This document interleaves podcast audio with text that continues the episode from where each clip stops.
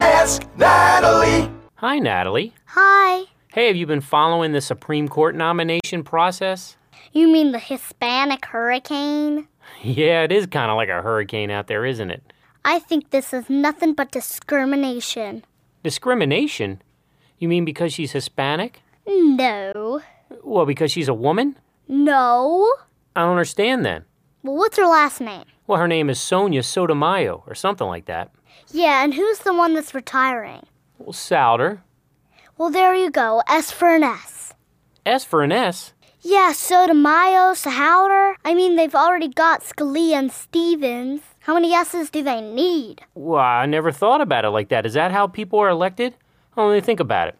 Who's the Chief Justice? John Roberts, Okay, and who's who else is in there? Alito, Breyer, Ginsburg, Kennedy, Scalia, Souter, Stevens, and Thomas. Well, that's true. There's just a couple little letters there. Yeah, there's a whole lot of letters they missed out on. Surely they can find some guy named Ferguson, or Crenshaw, or Mallory. What about those letters?